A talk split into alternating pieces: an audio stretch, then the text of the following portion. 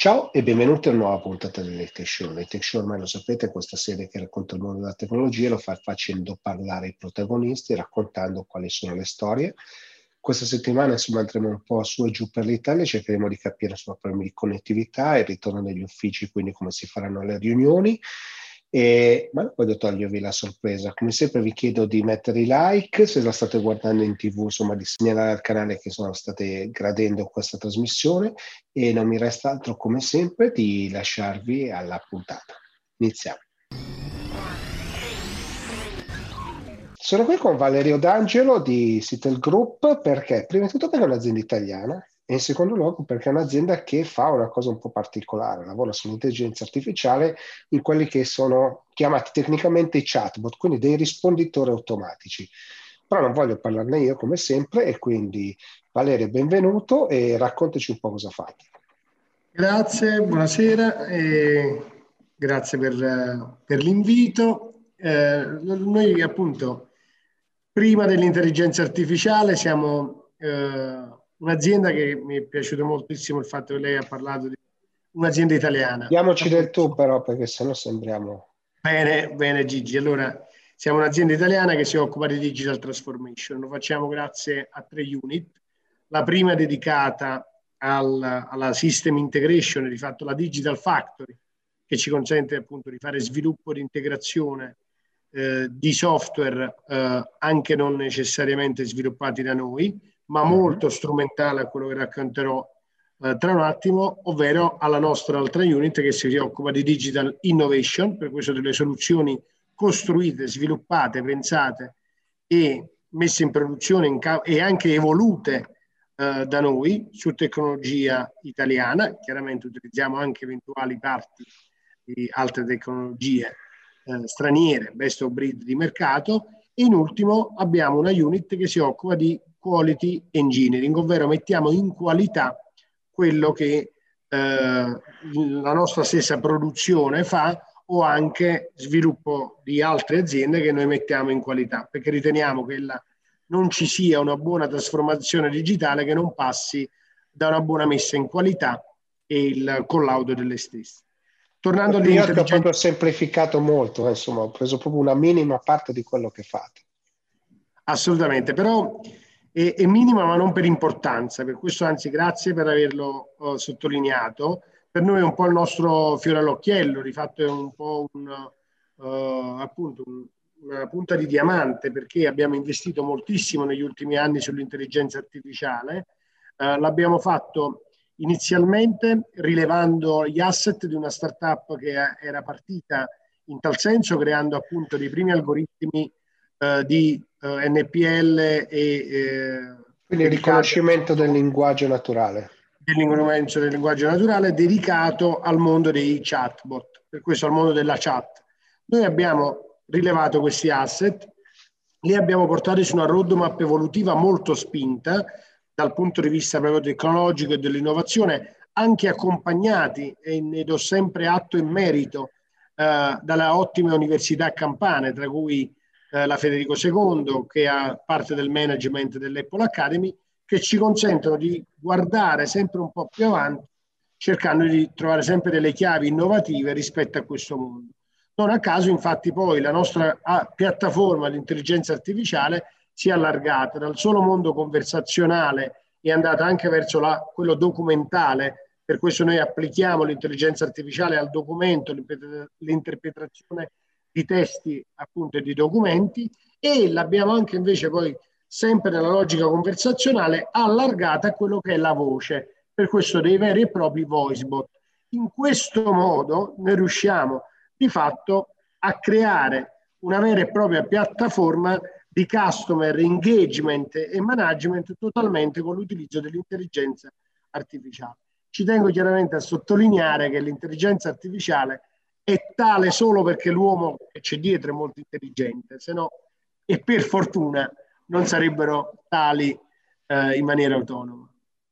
Assolutamente, allora già mi hai dato un'occasione di parlare della Federico II perché insomma a luglio dovrei andare lì a, insomma, a, parlare, quindi verrò a trovarti, sappilo, quindi così ci diamo già un appuntamento all'inizio di luglio. Eh, mi è piaciuta l'idea che l'intelligenza artificiale, come hai detto, è, nasce dall'intelligenza umana, no? In, in sì. tutto questo, chiaramente lo sviluppo degli algoritmi è umano, Dopodiché, chiaramente, l'intelligenza artificiale cammina un pochino da sola, no? Quindi, come riuscite a guidare questo processo in un risponditore magari vocale o di testi o nel recepimento di, di, di un testo fisico di un documento?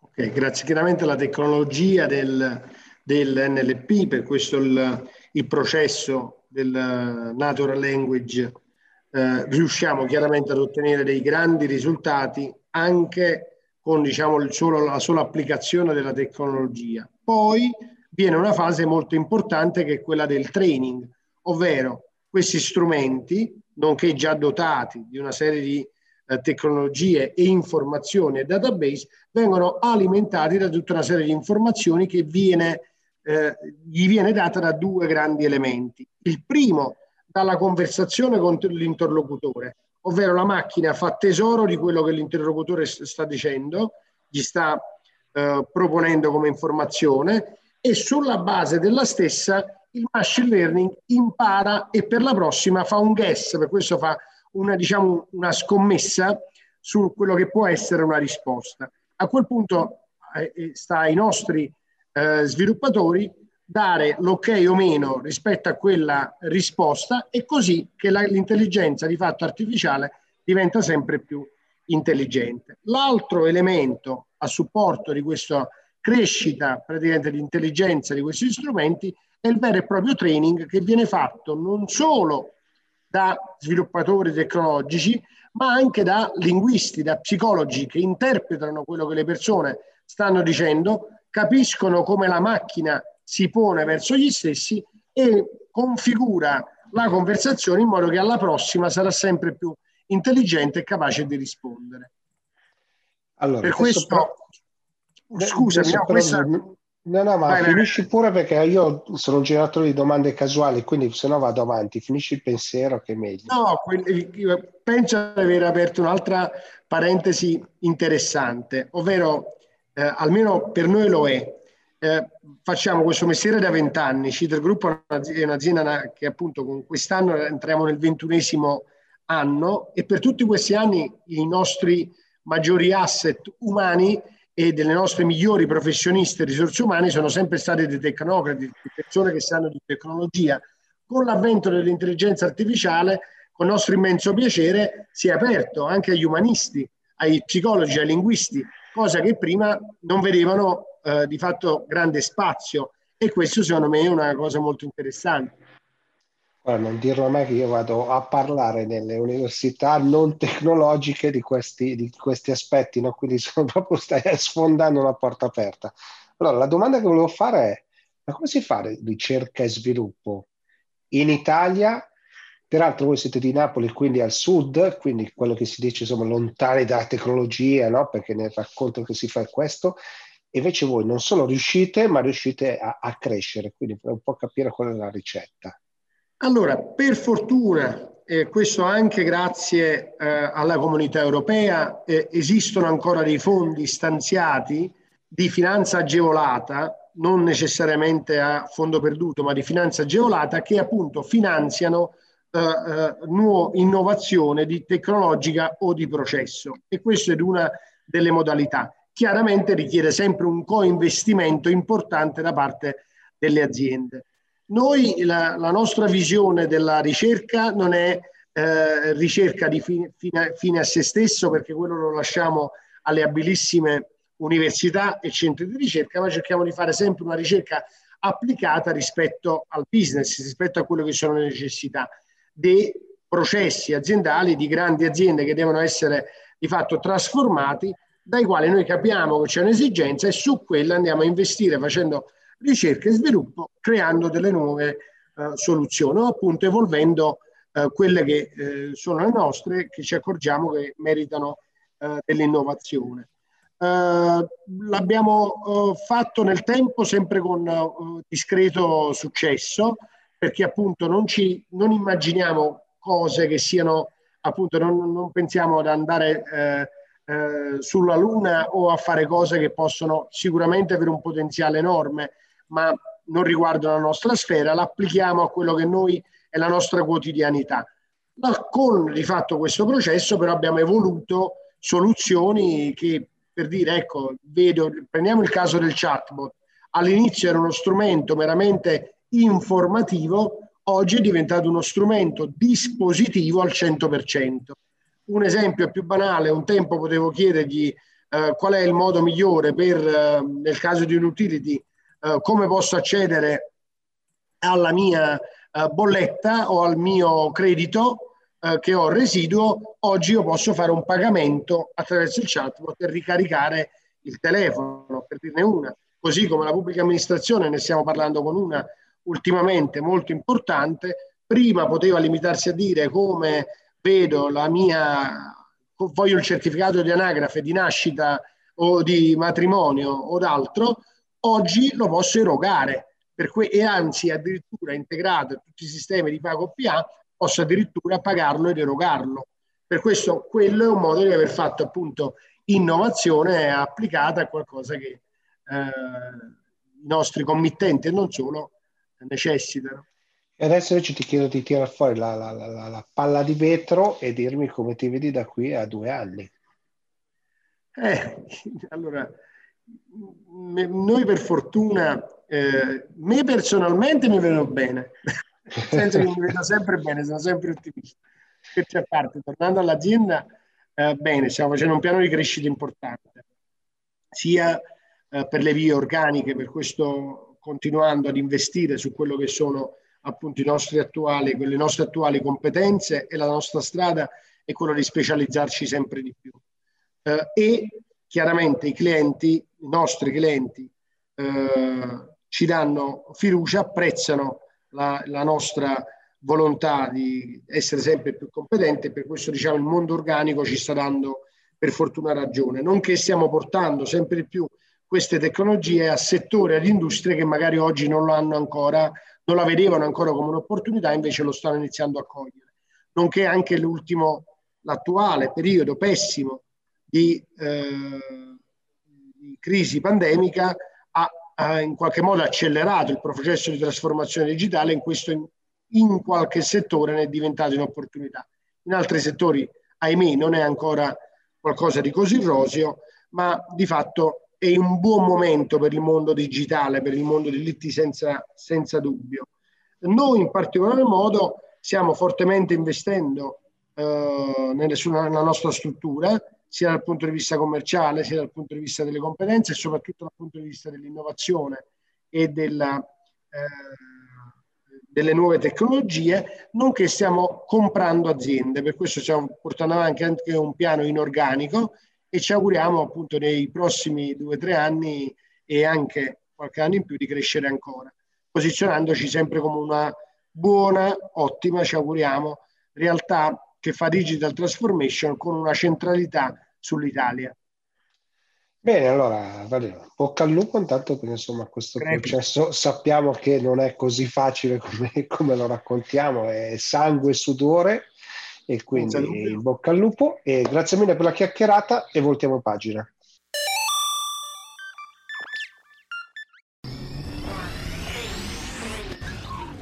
Siamo qui con Elisabetta Cardolini Rizzo di Logitech per capire un po' cosa sta succedendo nel mondo della comunicazione all'interno delle aziende, perché noi stiamo raccontando sempre no, che stiamo usando questi strumenti per comunicare, però qualcuno sta tornando in azienda, comunque sta pensando a tornare in azienda e quindi vorrei capire se il modo di comunicare in azienda è cambiato, per questo ho invitato Elisabetta. Ciao Elisabetta. Ciao Gigi, buongiorno a tutti. È realmente Io... così? È realmente così, confermo. Eh, faccio un passetto indietro, nel senso che eh, lavorando in un'azienda come Logitech, questi strumenti eh, sono alla base della nostra, eh, sono il nostro core business, quindi della nostra natura, però è evidente che con eh, quanto sta accadendo ormai da un anno a questa parte, l'utilizzo, l'adozione di queste soluzioni eh, da parte delle aziende sta diventando eh, una richiesta sempre più eh, impellente, una necessità sempre più impellente. E da un lato per l'allestimento magari di sale riunioni che mh, prima venivano utilizzate in un modo e oggi invece devono essere in, in qualche misura rivoluzionate. Sì, perché andiamo in una modalità mista, no? C'è qualcuno in ufficio, qualcuno esatto, a casa, qualcuno esatto. in mobilità magari in futuro. Cioè. Eh, Esattamente, si parla infatti di hybrid work, per cui non più soltanto home working da casa, ma eh, appunto alternanza dei dipendenti un po' a casa e un po' in ufficio. Questo però che cosa eh, comporta? Comporta che comunque le abitudini che abbiamo preso durante questi mesi di lockdown, quindi di lavoro da casa, eh, vengano mantenute. Perché? Perché se io devo fare una riunione con dei miei collaboratori e siamo un po' in ufficio e un po' a casa, chiaramente che cosa ci servono? Ci servono degli strumenti di videoconferenza, è inevitabile questo. E oltretutto le aziende, al di là di doversi dotare di strumenti per le sale riunioni, chiaramente si sono trovate di fronte alla necessità di dover fornire ai propri dipendenti, agli utenti, strumenti adeguati per poter lavorare in, uh, nel miglior modo possibile uh, da, da, da casa. Eh, ricordiamoci sempre che ci siamo trovati tutti catapultati nelle nostre case, eh, nelle migliori delle situazioni. Magari c'è qualcuno che era da solo e riusciva ad avere un livello di concentrazione e attenzione di un certo tipo, ma quando eh, al contrario ci si ritrova tutta la famiglia a casa, magari ci sono anche dei eh, bambini piccoli, diventa veramente, dif- è stato difficile per molti riuscire a conciliare il lavoro con tutto il resto l'utilizzo di strumenti tecnologici di un certo tipo che quindi favoriscano eh, la concentrazione, ehm, la, la, la, facilità d'uso, quindi soluzioni plug and play sicuramente ha aiutato. E io dico anche ha avvicinato, perché pensiamo sempre anche alla frustrazione che c'è stata all'inizio, in particolar modo, quando nessuno era abituato a lavorare in questo modo, di non vedere gli altri, quindi tante videochiamate fatte con persone che erano completamente oscurate perché non avevano la telecamera, con un audio pessimo e si sentivano eh, rumori di sottofondo fastidiosi. Ecco, è stato frustrante e, e, anche non poco lavorare in questo modo. Grazie al cielo però la tecnologia ci viene incontro e, e, e ci aiuta in questo senso. E voi avete fatto moltissimo, no? Mi sembra che, insomma, guardando la vostra line-up vi siete mossi particolarmente in questo senso, nel senso che avevate già le cuffie come quella che stai indossando tu in questo momento, che cancella il rumore intorno, quindi permette di fare un certo tipo di cose, quindi la comunicazione sia in uscita ma anche in entrata perché cancella poi il rumore intorno a sé, no? Che anche questa è un'altra parte importante. È una parte fondamentale e hai fatto molto bene a sottolinearla perché eh, io dico sempre sono quei classici strumenti tecnologici che eh, finché una persona non li utilizza non sa esattamente eh, a che cosa sta rinunciando il fatto di avere, di utilizzare delle cuffie che tolgano rumori di sottofondo, eco, riverbero, che mi danno la possibilità di rimanere concentrato, eh, mi aiutano ovviamente nel lavoro. In questo caso da casa, ma nel momento in cui torneremo si spera presto alla normalità o comunque all'andare in ufficio, il fatto di aver imparato ad utilizzare delle cuffie come queste, per esempio, che mi mh, eh, mi, mi, mi, lasciano lavorare in un ambiente piuttosto ovattato, non mi fanno sentire il collega di fianco che parla al telefono e anche il mio interlocutore dall'altra parte non sente il mio collega che parla, che è un'altra cosa fastidiosissima. Per cui non, non, sono aspetti da poco e, eh, e, da sottovalutare. E poi io faccio sempre l'esempio delle webcam. La nostra è un'azienda che sulle webcam praticamente eh, c'è quasi nata, diciamo, però eh, avere eh, delle webcam che consentano di dare un'immagine nitida, luminosa, eccetera, quando si devono fare call, video call dalla mattina alla sera, oggettivamente avere un'immagine pulita aiuta, è, è meno stancante e poi ci permette in qualche modo, come dicevo prima, di, eh, di avere quel contatto visivo eh, che altrimenti è, po- porta davvero frustrazione. Io parlo per me anche tra colleghi, no? il fatto di potersi vedere, chiacchierare, vedere le espressioni del viso, cioè l'empatia che si crea poi no? tra, tra, le persone eh, è, è, qualcosa di, di, molto importante. No, poi sicuramente è d'aiuto, no? Siccome poi stiamo andando verso, e continuiamo a incrociare tutte le dita, verso una nuova normalità, e quindi stiamo tornando in ufficio. Mi è piaciuta l'idea che insomma mi ha raccontato delle cuffie che ci cancellano il vicino che sta, facendo, sta lavorando e quindi comunque vada vicino poi relativamente perché comunque dobbiamo stare distanziati due metri anche quando siamo in ufficio, quindi comunque però c'è un rumore di sottofondo in ufficio, no? Però so che voi state anche ragionando sul ritorno alle sale riunioni, quindi allestire le sale riunioni per fare questi incontri misti. Quindi cerchiamo un po' di capire che prodotti avete presentato in questo periodo. Allora, Logitech ormai da diversi anni propone, ha proposto sul mercato soluzioni di video collaboration per le sale riunioni. Di recente eh, abbiamo fatto un bel po' di rumore perché siamo usciti con una nuova linea eh, di prodotti che si chiama Rally Bar e sono delle barre che vanno ad integrare tutta la qualità che Logitech ha proposto in questi anni con i prodotti eh, precedentemente proposti, eh, ma con la possibilità di avere delle modalità di utilizzo che sono presenti sul mercato e che eh, il bacino di utenti richiedeva, per cui una modalità sia appliance che in uh, modalità PC, si dice in gergo uh, più, te- più, tecnico, uh, ma soprattutto sono prodotti che riescono a funzionare con qualsiasi piattaforma di videoconferenza, per cui viene favorita la, fa- la facilità d'uso, eh, la qualità audio e video rimangono sempre eh, padrone della, de- de- de- delle, delle, caratteristiche dei prodotti Logitech. E io per questo motivo tra l'altro faremo un lancio il 24 di, di febbraio eh, su, sui nostri canali e ti manderò, colgo l'occasione ti inviterò perché è veramente molto, molto interessante ed è sarà un momento di, di, di, condivisione di queste nuove soluzioni. Ecco. Soluzione che mi sembra di capire, adesso correggimi se sbaglio, c'è molto software all'interno della soluzione, no? cioè andare a ricercare lo zoom di chi parla, cioè c'è molto lavoro di automazione all'interno. C'è dell'artificial intelligence, sì, c'è, è presente, eh, era già presente in parte anche in passato, è stata ottimizzata con queste nuove soluzioni.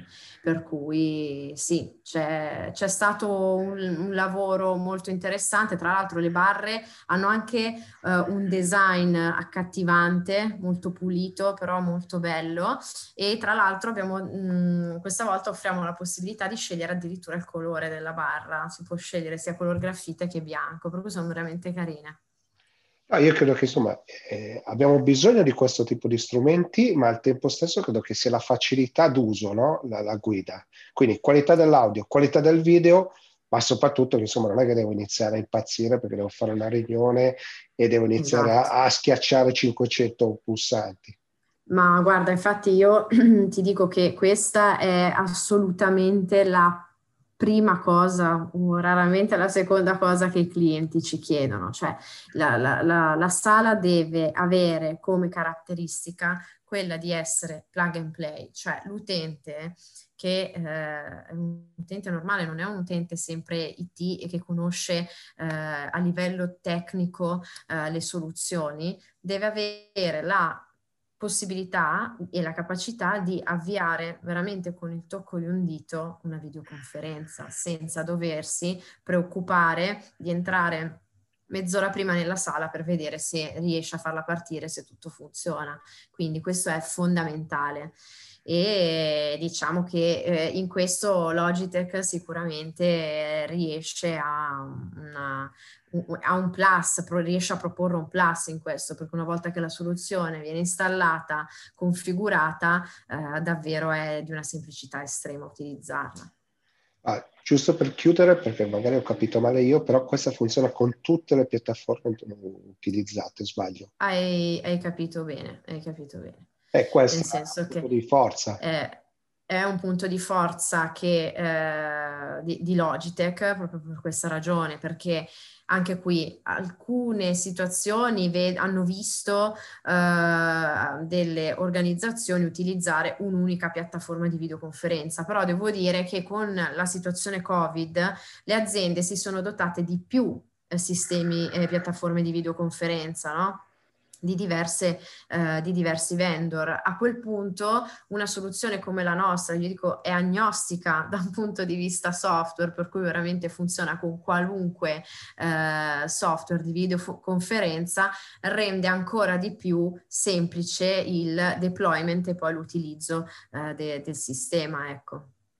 Certo, perché ricordiamo, insomma, le aziende non è che vivono da sole, lavorano da sole, hanno dei partner, hanno dei, dei, dei, Esattamente. e quindi devono comunque eh, dialogare con tutti. Va bene allora, Elisabetta, grazie mille per la chiacchierata, credo che insomma, abbiamo un po' incuriosito, poi aspetto il 24, insomma, questo invito che così guarderò da vicino che cosa fate. Grazie mille grazie. e voltiamo pagina.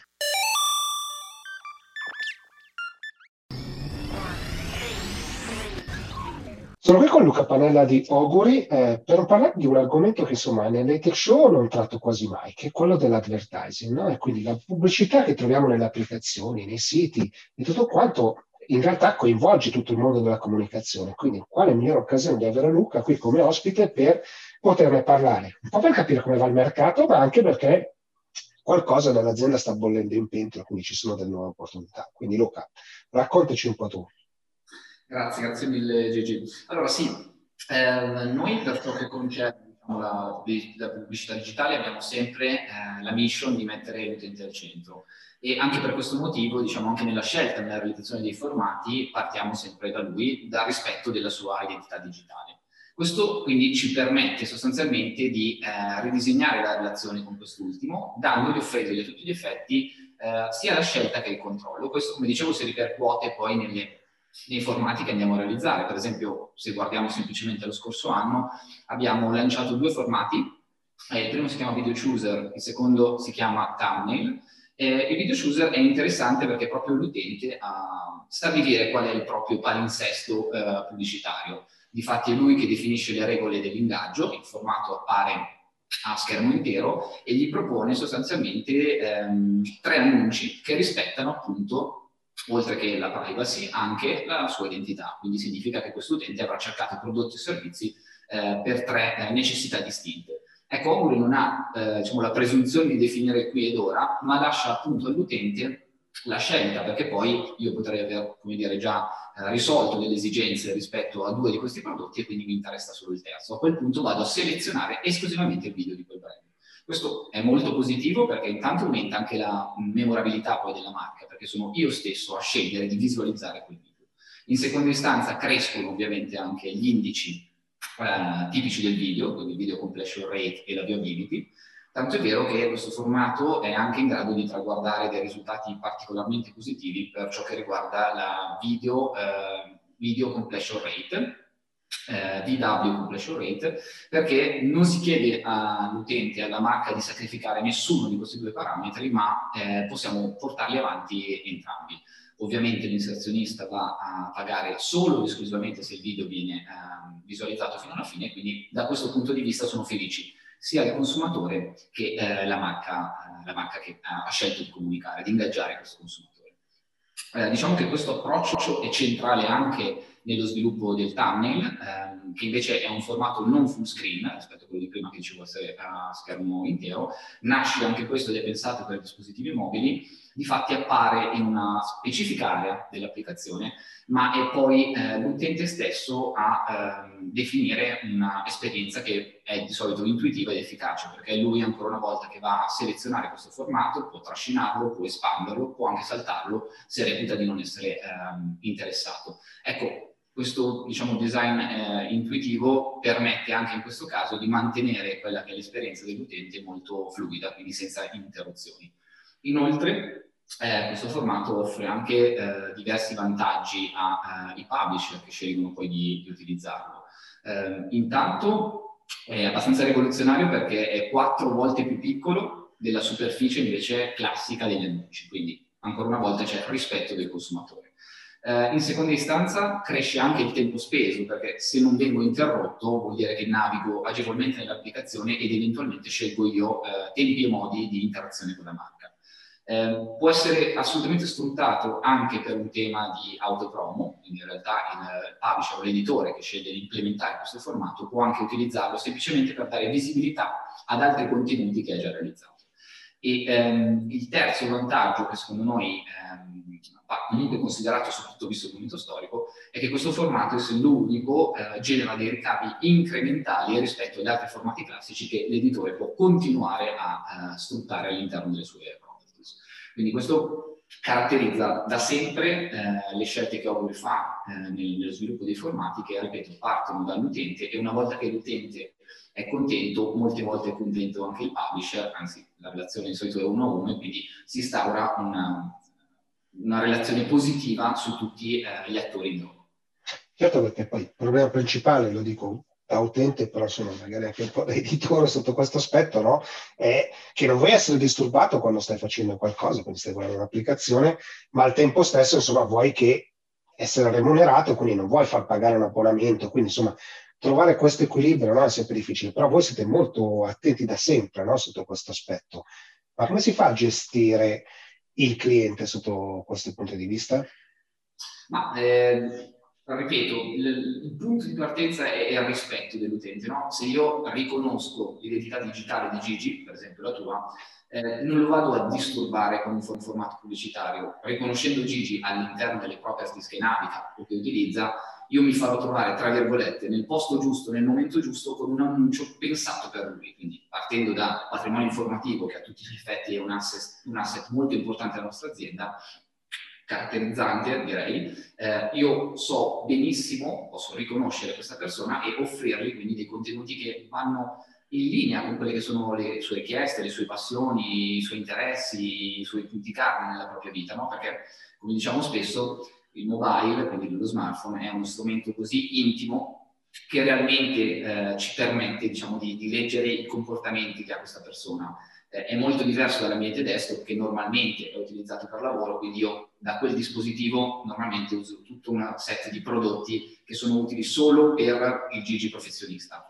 L'identità digitale invece assolutamente è maggiormente decifrabile dall'utilizzo dello smartphone che poi è diciamo, un prolungamento a tutti gli effetti del, del, nostro corpo ed è anche la cosa più naturale che utilizzo per controllare delle informazioni, per ricercare eh, o per, eh, come dire, assecondare dei bisogni che ho, delle necessità. Quindi è il punto di incontro normalmente eh, tra l'utente e la, la sua, il suo corrispettivo digitale. Quindi l'analisi di questo utilizzo che ormai è spasmodico da parte di tutti a livello internazionale, ma noi italiani devo dire che siamo anche molto spostati sull'utilizzo di questo dispositivo, ecco, ci permette di eh, rispettare l'utente, di raggiungerlo solo se ci sono le comunicazioni pertinenti e ancora una volta, se io garantisco all'utente il rispetto della privacy e delle sue passioni, l'utente non si sente interrotto, ma si sente anzi premiato all'interno di quella che è la navigazione. Se l'utente è felice, ovviamente anche lo sviluppatore, l'editore dell'applicazione manterrà quel numero di persone che normalmente lo leggono, lo cercano, lo utilizzano. Ecco, questo è proprio quello che mi chiedevi tu, cioè un corretto bilancio tra quella che è la necessità di un publisher, ma soprattutto il rispetto di utente. Queste due cose secondo me devono andare di pari passo, non si può sacrificare un aspetto. Quanta ricerca e sviluppo e quanta intelligenza artificiale c'è nel, nell'azienda? Perché immagino che insomma la mole di dati è sicuramente impressionante. Da lì poi riuscire a incanalarli? Allora sì, assolutamente diciamo che ehm, la presenza di ingegneri e sviluppatori in azienda eh, rappresenta veramente una forte componente. Eh, possiamo anche dire che la metà del, dei dipendenti Oguri eh, lavorano proprio in questa specifica business unit, perché come dicevi tu, eh, per noi è importante eh, garantire un aspetto di privacy prima di tutto, dopodiché si, si passa alla parte eh, di business. Quindi investendo molto in tecnologia e in sviluppo ehm, riusciamo a ehm, mantenere ed alimentare il patrimonio informativo che ad oggi è il tratto distintivo di Oguri, è il nostro DNA. E questo lo facciamo in realtà eh, da sempre, ma è eh, continuativa come attività, eh, perché ovviamente in, in, questo periodo, soprattutto se ci guardiamo alle spalle, ovviamente proveniamo da una situazione non positiva e che non è ancora risolta. Quindi a maggior ragione eh, in questo contesto dove eh, gli utenti forse sono anche un po' stanchi dal punto di vista digitale, di passare tutto questo tempo eh, su, sullo smartphone ecco che, o, o, sui dispositivi in generale, ecco che bisogna ancora una volta trovare la giusta modalità. E da questo punto di vista, quindi, se tutto si sposta sul digitale, viene diciamo, eh, ridisegnata anche la relazione col punto vendita. No? Ecco, a quel punto lì, se io vado meno volte sul punto vendita, eh, per esempio, eh, no, avrò meno comportamenti di impulso. Ecco che ritorna eh, ancora una volta fondamentale il tema dell'awareness e quindi in quel punto bisogna riuscire a, a stabilire un rapporto autentico, eh, paritetico tra la marca e, ed il consumatore e solo in quel momento lì allora si può riniziare e sviluppare uh, un business di questo genere. Se a questo ovviamente aggiungiamo l'evoluzione continua dell'ecosistema digitale, eh, guidata magari da, dai famosi tech giant come Google ed Apple, si comprende quanto sia importante trovare un link eh, e una relazione duratura con il consumatore. Ecco, noi, grazie ai dati di cui disponiamo, siamo sempre attenti a questa parte qui e i cambiamenti in corso eh, riusciamo ad anticiparli molto spesso proprio perché c'è appunto un grosso effort dell'azienda dal punto di vista delle figure tecniche che quindi lavorano sia eh, sullo sviluppo di algoritmi, sull'intelligenza artificiale. Questo ci porta anche magari a un prossimo passaggio che eh, magari non sarà proprio nel 2021 ma appena dopo, eh, quindi di eh, quanto è rilevante, quanto torna ad essere rilevante l'ambiente contestuale, perché se vengono a, a diminuire i cookie si può... Certo, perché raccontiamo no, che insomma qualcuno, un grande operatore del mercato, diciamo così, per semplificarla, facciamo nome che Google ha deciso che insomma dei cookie se ne può fare a meno e quindi tutti quanti ovviamente devono adeguarsi. Attrezzarsi. Eh, sì, sì, è proprio in, in, questo senso che noi stiamo anticipando il cambiamento, lavorando appunto sull'ambiente contestuale, questo eh, passa ancora una volta dagli editori. No? Eh, noi di fatti eh, abbiamo da poco annunciato anche eh, diciamo, l'assunzione di un nuovo collega che è Fabio Zopoli, che si occupa, è proprio Head of Development eh, Publishing Southern Europe, quindi si occupa proprio di andare a lavorare su quell'ambiente. Ecco, cosa stiamo facendo da quel punto di vista? Stiamo allargando eh, il nostro network, stiamo eh, continuando ad inserire eh, nuovi top eh, premium publisher con i quali lavorare e allargare la distribuzione della no- la nostra metodologia di distribuzione a quegli ambienti editoriali ci permette quindi già di ehm, non dico guidare il cambiamento, ma essere già pronti per tutte queste normative e i cambi che citavi prima.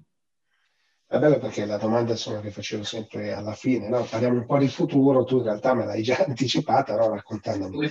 Ma se guardiamo un po' al futuro, però comunque chiudiamo con il futuro, ma con il futuro del mercato, cioè come stai vedendo questo, come vedi questo 2021? Allora, ovviamente ehm, come, come dicevamo anche prima, mh, diciamo, ci sono molte situazioni ancora da risolvere.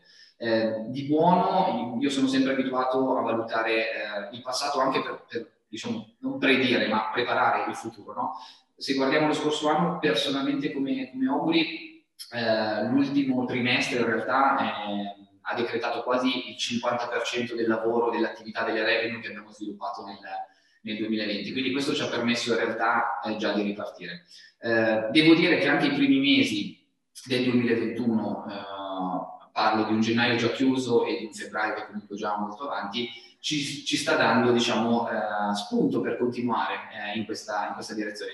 È ovvio che eh, diciamo anche l'incertezza che stiamo vivendo noi come italiani già in, punto di vista, riferisco anche all'aspetto governativo principalmente, non è mai un incentivo per la pubblicità, no? perché giustamente si fanno delle riflessioni di business e quindi è, è anche importante capire qual è il momento giusto per comunicare. Quindi eh, prima mi auguro che nelle, nelle, nei prossimi 5-10 eh, giorni come, come, italiano prima e, come professionista poi diciamo, si, si, cerchi di salvaguardare e di lavorare sul, sul governo italiano questo permetterà poi anche magari un attimino più di tranquillità per provare a, a ripartire perché appunto tutti vogliamo, uh, avendo passato un anno molto difficile, rimbalzare e tornare uh, lentamente a qualcosa di, di, positivo. Però diciamo che alcuni degli indicatori ci fanno ben sperare.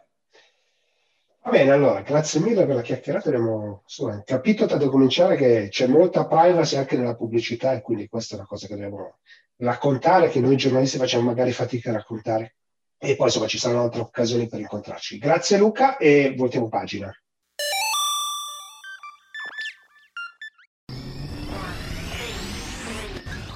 Sono qui con Cristian Guiati e Stefano Aversa di Wania perché mai come in questo periodo abbiamo capito che la banda, quindi la potenza di eh, trasferimento dei dati di internet è importante e proprio per questo ho voluto chiamare loro perché sono un'azienda che si occupa proprio di questo, però non voglio raccontarlo io, voglio che sia, siano loro a raccontarlo e partiamo da Cristian, insomma raccontaci un po' la storia. Ma grazie. Eh, sì, in effetti Wania nasce attorno a una storia estremamente interessante eh, che si porta dietro mh, ma, degli elementi veramente di interesse. Da una parte si, pa- si, parla di un'azienda del sud e questo già di per sé uh, sfata un po' il mito per il quale eh, le aziende non possono nascere in determinati territori.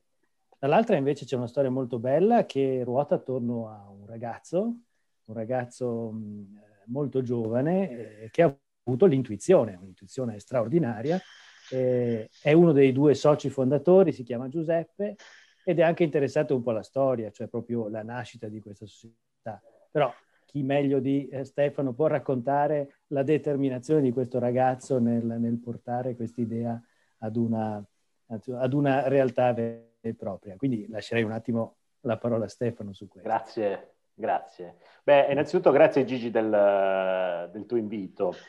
Eh, Wania, eh, il progetto Wania nasce, come ha anticipato Christian, dall'intuizione di un ragazzo talentosissimo che oggi è il cofondatore insieme a me di Wania.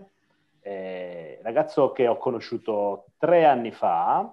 Eh, io vengo già da un background informatico, sono già un piccolo imprenditore nell'ambito IT. Eh, Giuseppe l'ho conosciuto sui social perché mi, mi, ha contattato, mi ha inseguito anche per un lungo periodo perché eh, ci teneva a mostrarmi quello che era un po' quello che aveva pensato no? e quello che aveva ideato e un, un, bel giorno ce lo siamo ritrovati fuori la porta del, del nostro ufficio. Eh, devo dire che ho apprezzato molto, più che la, la, tecnologia che non avevo ancora visto, il, il carattere di questo ragazzo che all'età di 17 anni non automunito ha fatto qualche chilometro per raggiungerci. Ora, al di là di questo evento eh, divertente, ehm, il, Giuseppe aveva realmente realizzato un accrocchio, un dispositivo che faceva eh, aggregazione di banda mh, eh, dall'idea di voler aumentare la velocità internet della sua scuola, eh, perché eh, a suo tempo, quando lui faceva le scuole superiori, non aveva connettività e quindi eh, passava le, le, sue ore a inventarsi un dispositivo del genere. Ho avuto l'opportunità di conoscerlo e mm, il, ha, mm, quando ci siamo conosciuti mi ha fatto vedere un po' quello che aveva fatto e quindi abbiamo deciso un po' di mm, fare questo matrimonio tecnologico, no? un po' di quello che era la sua, la sua, idea e quello che poi erano le, le mie competenze che ho, che ho acquisito nel corso della, della, mia professione. Allora abbiamo realizzato diciamo, un prodotto più perfezionato. E quando abbiamo visto che la tecnologia funzionava e che quindi faceva realmente quello che, che doveva fare, allora ho pensato, abbiamo pensato insieme di uh, un po' di capire se, se c'era mercato. Eh, grazie a, a, a, Christian che abbiamo voluto coinvolgere nel nostro progetto, Uh, abbiamo fatto insieme a lui, insieme a un'altra persona che è Elmar Vareschi, che oggi fa parte anche del nostro gruppo, abbiamo, fatto il, abbiamo progettato il business plan, abbiamo fatto le nostre indagini di mercato per capire se realmente la, la tecnologia avesse un mercato di riferimento. Le risposte sono state, sono state positive, quindi Waniam ha avuto realmente poi uh, l'opportunità di iniziare ad essere presente sul mercato e quest'anno, o meglio l'anno scorso ormai del 2020, eh, a gennaio del 2020 abbiamo fatto la nostra, la nostra prima vendita eh, e quindi abbiamo, abbiamo, iniziato il nostro progetto sul, sul mercato. Sì, ricordiamolo che insomma, l'Italia è il paese del digital divide, no? E quindi abbiamo tantissime zone, no? Quindi siete partiti dall'idea che nasce da una scuola, da connettere una scuola, poi abbiamo distretti industriali interi, no? Che non hanno, non hanno accesso all'internet su, su, sulla banda larga, no? Cioè magari ce l'hanno, hanno accesso a dati e la vostra soluzione va proprio in questo settore, no? Cioè riuscire a mettere insieme più linee dati vedendone poi una sola, quindi semplificando questo processo per avere un maggiore accesso, è corretto?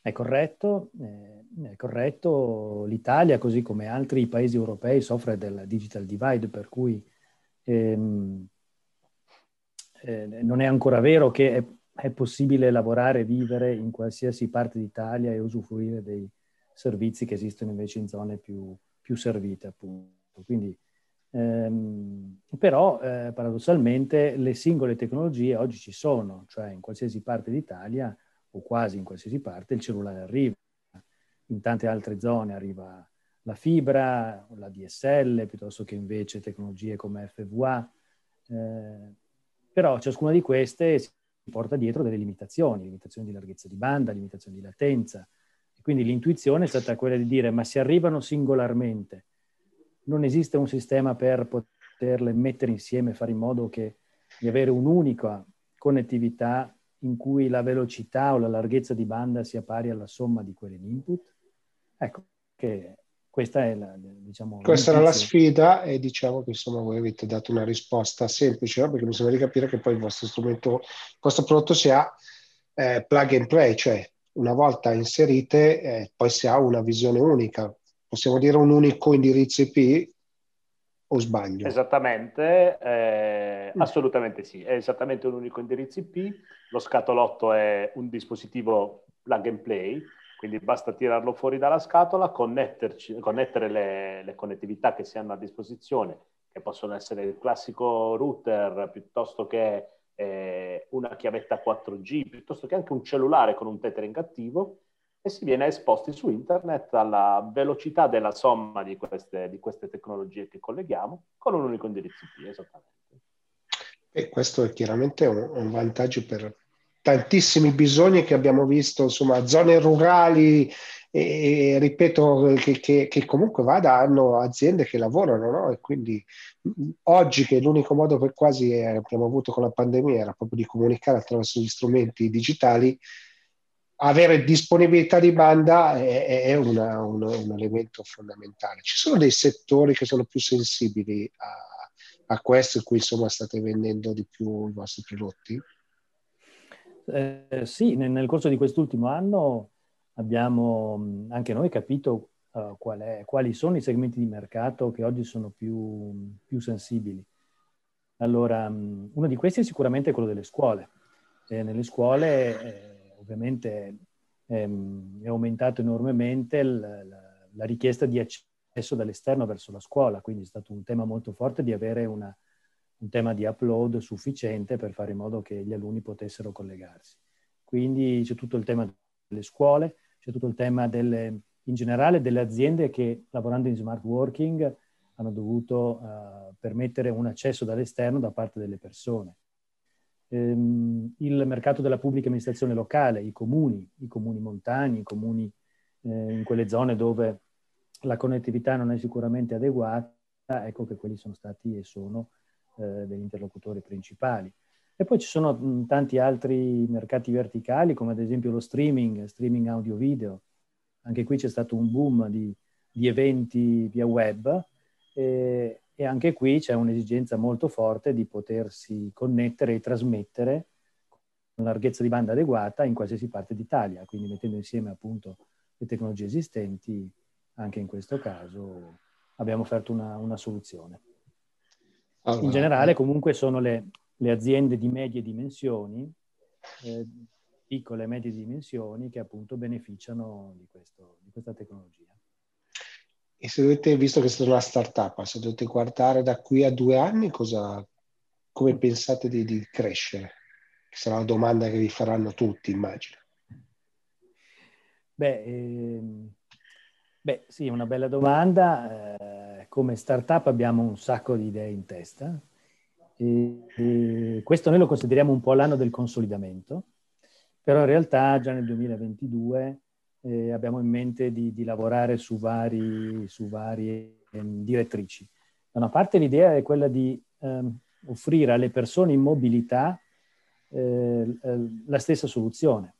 Quindi quante volte è capitato di prendere il treno, volersi collegare al wifi e purtroppo magari ci si riesce a collegare per qualche minuto ma poi salta tutto.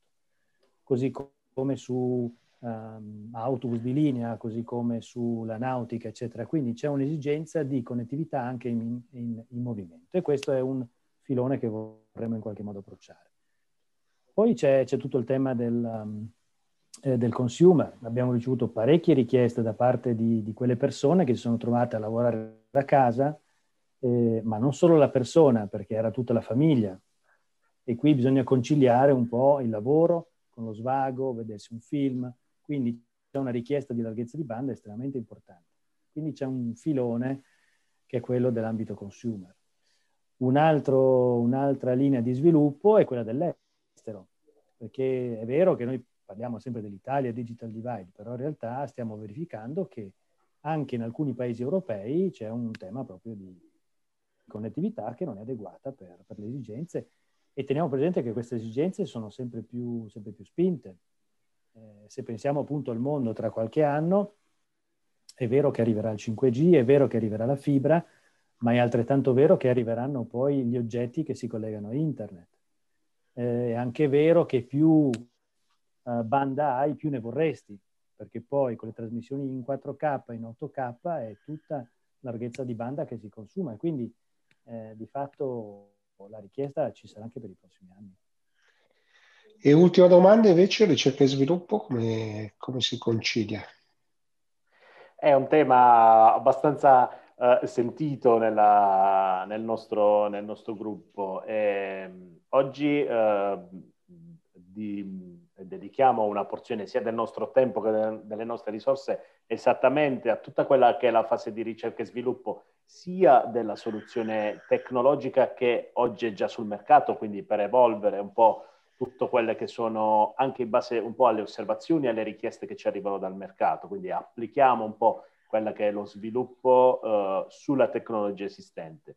E poi l'approccio alle nuove tecnologie, quindi tut- ai dispositivi mobile che stiamo realizzando in questo momento, eh, piuttosto che alle future aggiuntive che abbiamo uh, in mente di aggiungere alla soluzione. Consideriamo sempre che il nostro è un dispositivo che nasce come aggregatore di banda, però si porta dietro degli altri uh, benefici che poi l'utilizzatore ha in casa, come quello della continuità, piuttosto che quello che potrebbe essere magari domani un tema di sicurezza informatica o tanti altri scenari che, possono, che abbiamo previsto e che magari mh, potranno aprirsi nel futuro e che non, non conosciamo ancora.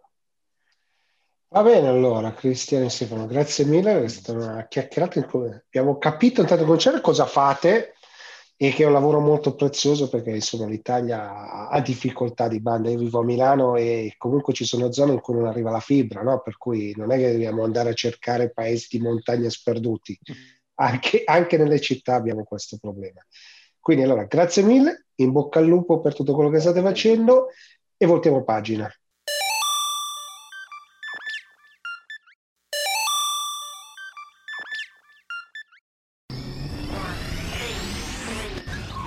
Bene, siamo giunti al termine anche di questa puntata dell'Atech Show. Come sempre insomma, abbiamo cercato di eh, coprire una serie di argomenti che non sono assolutamente mainstream e vi invito a seguirci sui social, andare a cercare le varie puntate che sono state fatte di questa serie in modo da insomma, avere un panorama più ampio. Eh, mettete i like, condividete insomma, se vi è piaciuto, se non vi è piaciuto, ma anche se vi è piaciuto, mandateci insomma qualche commento, fateci insomma sapere che cosa vi piace e cosa no in modo da poter migliorare e non mi resta altro che rimandarvi alla prossima puntata ricordandovi che come sempre Late Show lo trovate su tutti i canali social, li trovate tutte le puntate su YouTube, c'è anche una playlist dedicata, ma lo trovate anche nei podcast, nei vari canali, quindi Apple, iTunes o Spotify, ma anche tanti altri servizi. Quindi non mi resta altro che augurarvi una buona notte.